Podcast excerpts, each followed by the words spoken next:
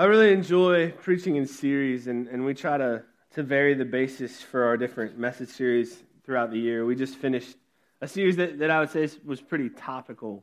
Um, this summer, we're going to actually work through two different series uh, that will come from a specific book of the Bible. We're going to spend some time in the book of Daniel um, and, and also later on in the prophets. And so I'm definitely looking forward to that. It's something, something we don't do all the time. But today we're going to start a four part series based around essentially one word. And that one word is pray. We're going to talk about how it is that we, we pray with and for things like power, how, how we pray with passion, how we pray in a way that would grow our relationship with God through that prayer. Now, honesty time. How many of us today would have to admit I absolutely believe in the power of prayer, but I probably don't pray as much as I should. I think most people would have to say, like, that's probably a valid, you know, truth that I could tell. Uh, but why is it? If we can say, I understand the power of prayer, I absolutely believe that God is listening and that God responds, why don't we function like we believe that? There are, there are probably countless reasons why. Some people honestly don't know how to pray. We lack confidence and wonder and worry if we're doing it right. Some people, some of you, sometimes me, sometimes we get bored while we're praying. I was at a week of camp one time, and, and the dean had this really, really what I thought was a great idea. Uh, he wanted to do 24 hours of prayer, where for 24 hours, somebody on that campsite, somebody where we were in that camp, a staff member, a student, whoever, was praying at every moment for 24 hours. It was kind of this cool idea. And so they set up a schedule, and everybody took a half an hour or an hour. Um, and of course, the staff took the night time so that the students weren't up in the middle of the night. And so I did what I was supposed to do. I took my slot in the middle of the night. I don't, I don't know what time it was, I can't remember. I set my phone alarm and I got up and I went to the, the location where you're supposed to go pray. They had this room set up, except that they had the room set up with the lights dimmed and there were like some fake candles lit, and there was music playing. And it was, you know, somewhere in the 2 a.m. range. And I don't care what kind of prayer you are. If you get up to go sit and pray for 30 minutes or an hour at 2 a.m., and that's the, the setting, I'll be honest with you, it was a struggle for me to stay awake. And I remember being upset with myself like, seriously, you can't even pray for 30 minutes without getting distracted, without getting sleepy the truth is that that can be a struggle for some of us, even when it's not the middle of the night. For others, focus can be the issue. You want to be intentional about prayer, but you get distracted easily. Your mind wanders. This one's a, an issue for me for sure. I have, I have trouble shutting other things down uh, to focus on prayer. There, there are other things going on, and I can't block those out all the time. I mean, seriously, sometimes my mind is like I've heard uh, Pastor Craig Groeschel describe Dear God, I'm praying for a miracle. Hmm, miracle whip. A sandwich does sound pretty good right now with a nice layer of Miracle Whip spread with a butter knife. That butter knife is shiny. How did that get so clean? And suddenly I'm not really praying anymore. I'm hungry. Sometimes that's how it happens. Some people don't get into praying so much because at some point they've been stuck in a prayer circle where they had to hold hands with people that they didn't know. And it just seemed weird, or, or the prayer time seemed forced, and it, and it colored their opinion of prayer. The person on your left has cold hands, and the one on the right feels like you're holding a dead fish because they barely hold on. And as soon as you grasp hands with someone in a prayer circle, your nose immediately begins to itch because that's how it works. And you either have to let go or take their hand with you to scratch your nose, one or the other. And either way, it's awkward.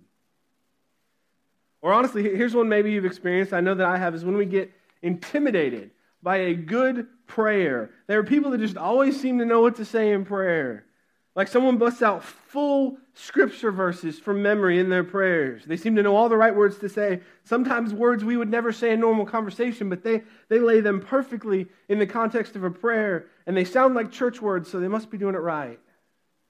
There are people who usually unintentionally can be intimidating with the way that they pray. It's, it's like this video, and this is, this is one of my favorite things that I've ever gotten to show you.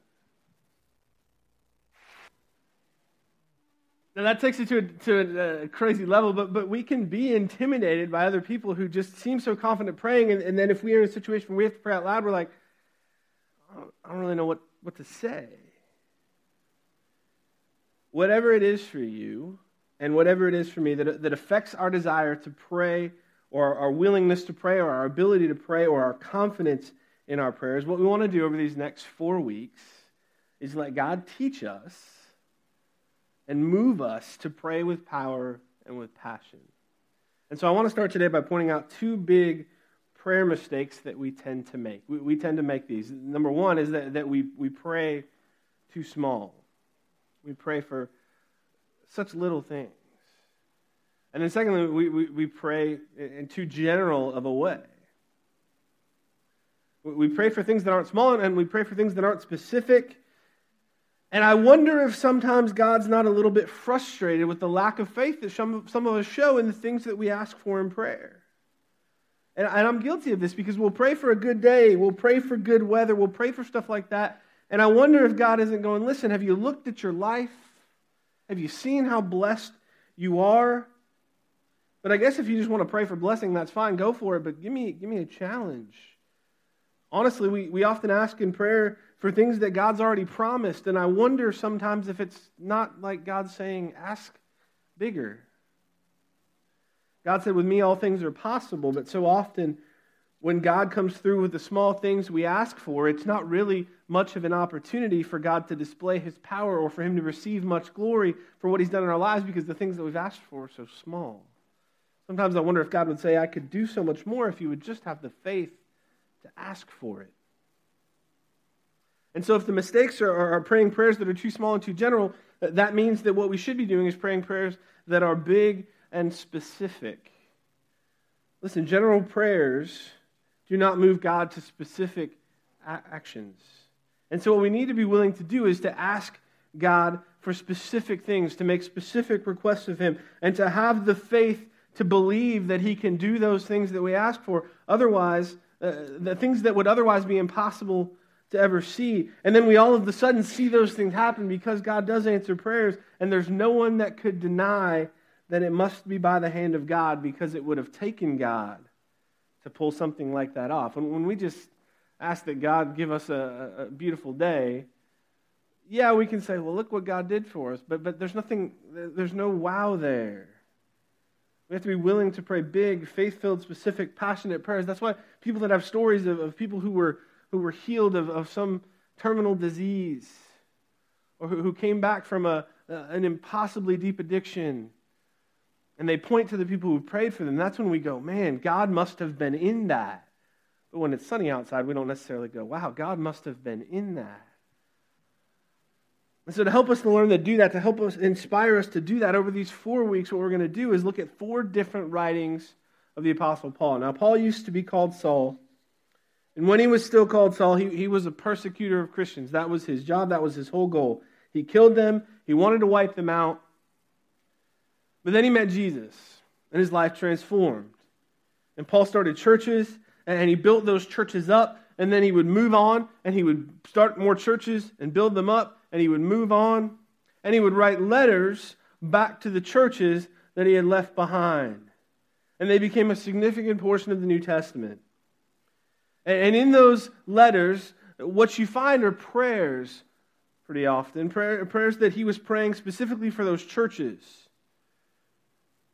And he had somewhat of a formula for how he prayed for them, where he would say, I pray, and then he'd, he'd say what he's praying for them. And then he'd say, so that and he'd explain what the purpose of those prayers were. And he kind of keeps to this formula I pray for this so that this will happen. And I think we could use some of that in our prayer lives. God, for this reason, I ask you to do this so that this will happen in the world or in the life of this person that I love. Specific requests, specific reasons behind them. And so the first prayer we'll look at uh, uh this week is found in Ephesians. And what's important for us to understand is that Paul wrote this prayer um, around the year 60 AD, and he wrote it from prison where he was incarcerated. And so he, he's in prison. He's able to write these letters and, and, get them sent. And he's writing it to the church in Ephesus. So it'll be in Ephesians chapter 3. This is in your bulletin and also on the screen, beginning of verse 14. He writes this For this reason I kneel before the Father, from whom every family in heaven and on earth derives its name.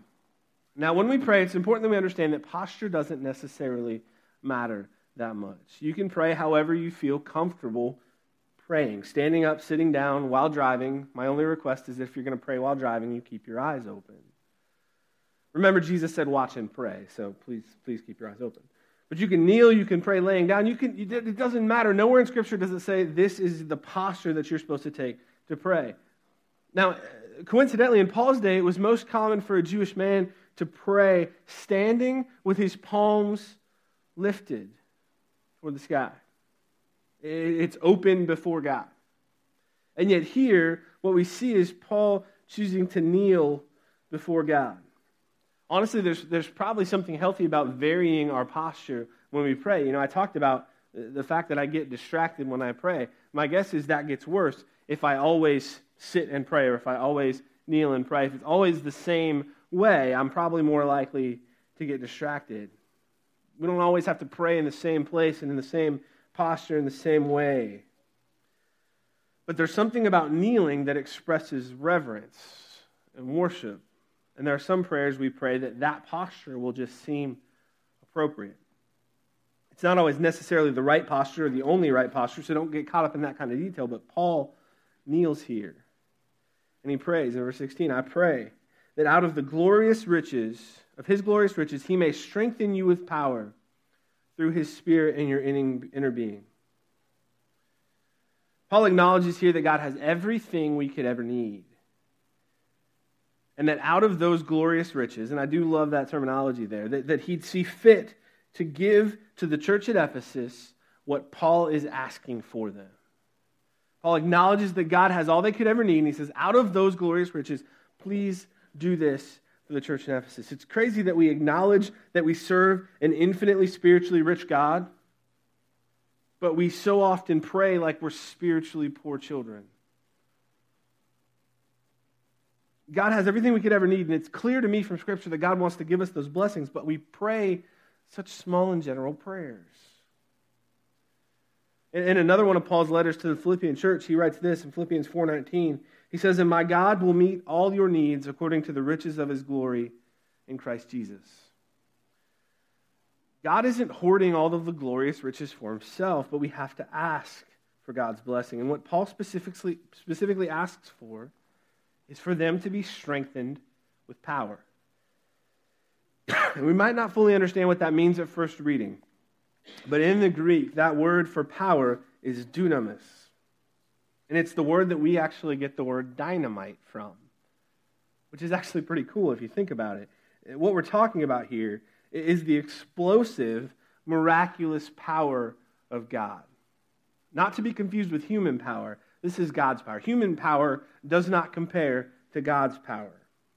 And God's power is actually available to us because uh, even though sometimes we forget it, we are so weak without God.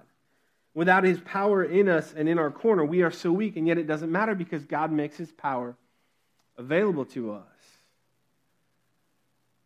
We have to recognize that it's there. A pastor tells a story of, of, of he and his family buying their first home. And it was what they could afford at the time, and they had a lot of love, but not a lot of money. And so when things broke, typically they would just leave them broke. Some of you have some of those things in your house, that thing that's never worked, or that thing that quit working a few years ago, and you just never fixed it, and you just understand. That's how, how it works. And so eventually they came to the point where they were ready to, to sell the house and move into another house, and, and the realtor came and asked that question that they always ask, you know, is there anything you need to disclose that does not work? Because you want to be honest about that. And so he begins to list off quite a list of things that didn't work. And the pastor got to the living room and he pointed to an outlet near the, their television. He said, That outlet doesn't work and it never has. And the realtor said, Well, then how do you watch TV? He said, Well, we have an extension cord that when nobody's here, we run the extension cord into the kitchen and we unplug the fridge just long enough to be able to watch TV for a little while. And the realtor, realtor kind of looks, looks at him like he's a little crazy. And points to the wall next to the, the outlet there and says, Well, what does this light switch here do? And the pastor said, Yeah, we've never figured that out either. That one, that one doesn't work anything. And of course, if, if you have any switches like this in your house, you know that that light switch works that outlet, and it, it worked all along. See, all that time, one little switch, all the power was available to them, and they never used it. They didn't have to run the extension cord into the kitchen. But the truth is, it's the same for us with God. His power is available to us, but so often we don't tap into it. We aren't willing to ask for it. And so that's what Paul prays for these people at the church in Ephesus for God's power in them. And verse 17 continues with the, the so that that we talked about. Pray for this, so that. Verse 17, so that Christ may dwell in your hearts through faith. And I pray that you, being rooted and established in love, may have power together with all the Lord's people to grasp how wide and long and high and deep is the love of Christ, and to know that this love surpasses knowledge, that you may be filled to the measure of all the fullness of God. Now, if you break these verses down, eh, there's a question that comes up. Why would you need God's power to understand God's love? That seems a little strange. The truth is, it's because it surpasses the limits of human knowledge and understanding. The love of God is not fully understandable to us in a human way, which is pretty cool if you think about it. And at the same time, it's crazy. You cannot naturally understand God's love. You can only understand it to our own limits. To understand the fullness of God's love, it must be supernaturally revealed. Our limited minds don't have the capacity on our own to understand how much God loves us. I, I think that's awesome.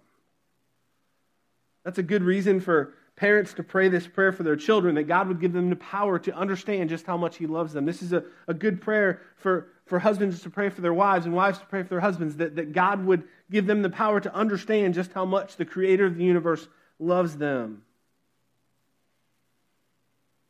It's a great prayer to pray for, for your siblings, for your, for your parents, for your neighbors, for your coworkers. It's a great prayer to pray for anybody that doesn't understand already, that hasn't, hasn't had that revealed to them that, that God would give them the ability to understand His love.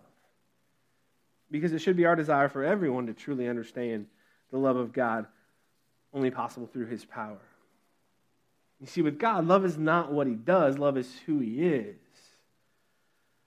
It's the essence of our God. And if you read through Scripture, there's, there really is a limit to what we understand about God. Throughout Scripture, when God is described, he's, he's described with, with these human terms the hand of God or God turned his face away. We, we read things like that. The reason that's what's written in Scripture is because the writers, that, that was the extent of their knowledge. They had to put human terminology on an indescribable God. It was the only way we could get close to that.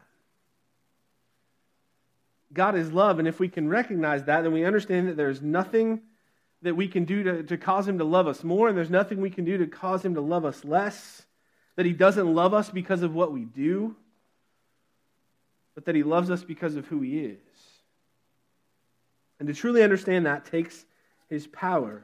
Because so often what we're going to do is we're going to, every time we mess up, we're going to think, God's probably mad at me, God's probably upset with me. And, and we, we trick ourselves into believing that God's love is variable. God's love is not variable. Not. The truth is, He's willing to give us the power to understand that and remember that, and to not fall into that trap, and yet we so often don't ask for that power. But we can and we should. We should be asking God to show us who He is. And when we understand that and pray for that and God responds, it's like suddenly Christianity isn't just something we do on Sunday, it's the essence of who we are and what we're called to be. I'm a Jesus follower and I have the power of God in me, and so that Jesus just bursts out of me to everyone I meet. Suddenly, I'm not living for the things of the world, but for things that honestly require the power of God to pursue. And it shows up in different ways. People who have figured this out, it shows up in different ways. Have you ever met someone who seems to have peace no matter the storm? I am super jealous of those people. I'll admit that to you.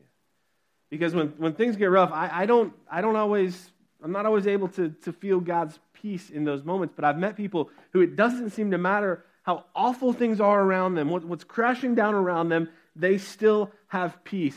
I firmly believe that those people have tapped in to the power of God. There's no other explanation. They flip the switch, if you will.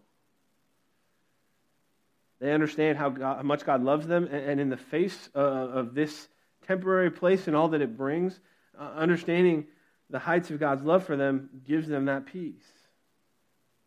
Have you ever met someone whose, whose first response in any tough situation was, was to pray and to worship?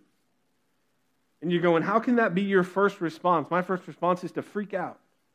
Or my first response is to try to fix it myself. The truth is, they, they almost certainly have the power of God. They flip the switch. And because of that, they understand how much God loves them. And in the face of that, nothing seems as crazy. You could ask that person to describe this power. You could ask that person to describe how much God loves them. But instead, we should be praying for God to show us those same things. It's like when someone asked the famous trumpet player Louis Armstrong to explain jazz. They said, can you, can you just explain jazz to me? I don't really understand it. And he said this He said, If you got to explain it, you ain't got it. It's not something that can be explained in words, it's something you have to experience. And it's the same with the love of God. If you try to explain it, it's probably true that you haven't fully experienced it. Charles Finney, uh, an evangelist in the 1800s, was a follower of Jesus, but then he had a, a deeper spiritual encounter with God. And here's how he described it. He said this He said, The Holy Spirit descended on me in a manner that seemed to go through me, body and soul. And I could feel the impression like a wave of electricity going through and through me. Indeed, it seemed to come in waves and waves of liquid love. For I could not express it any other way. It seemed like the very breath of God.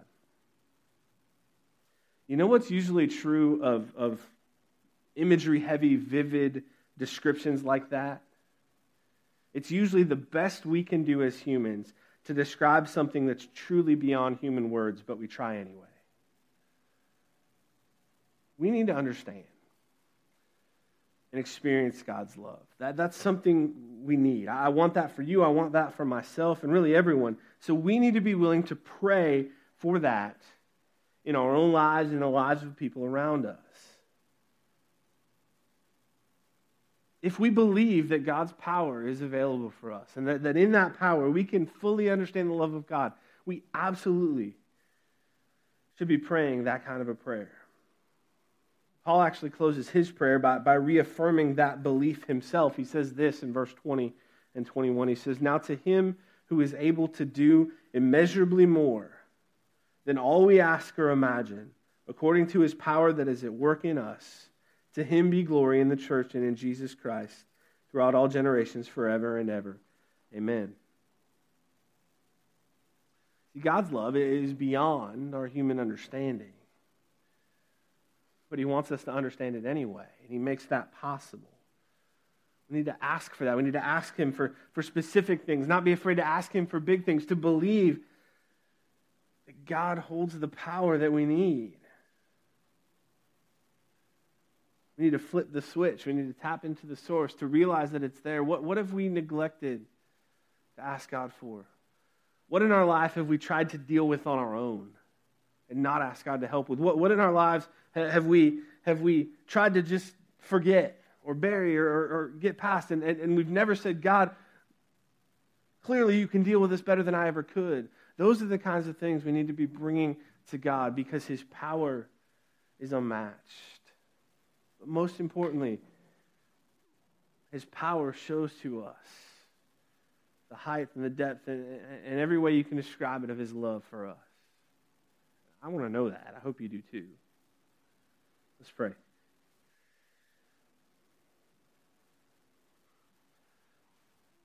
God, so often we we don't ask for enough and we, we pray for the same things and, and, and every single day and I know that I'm guilty of this, but God, I pray that you would help us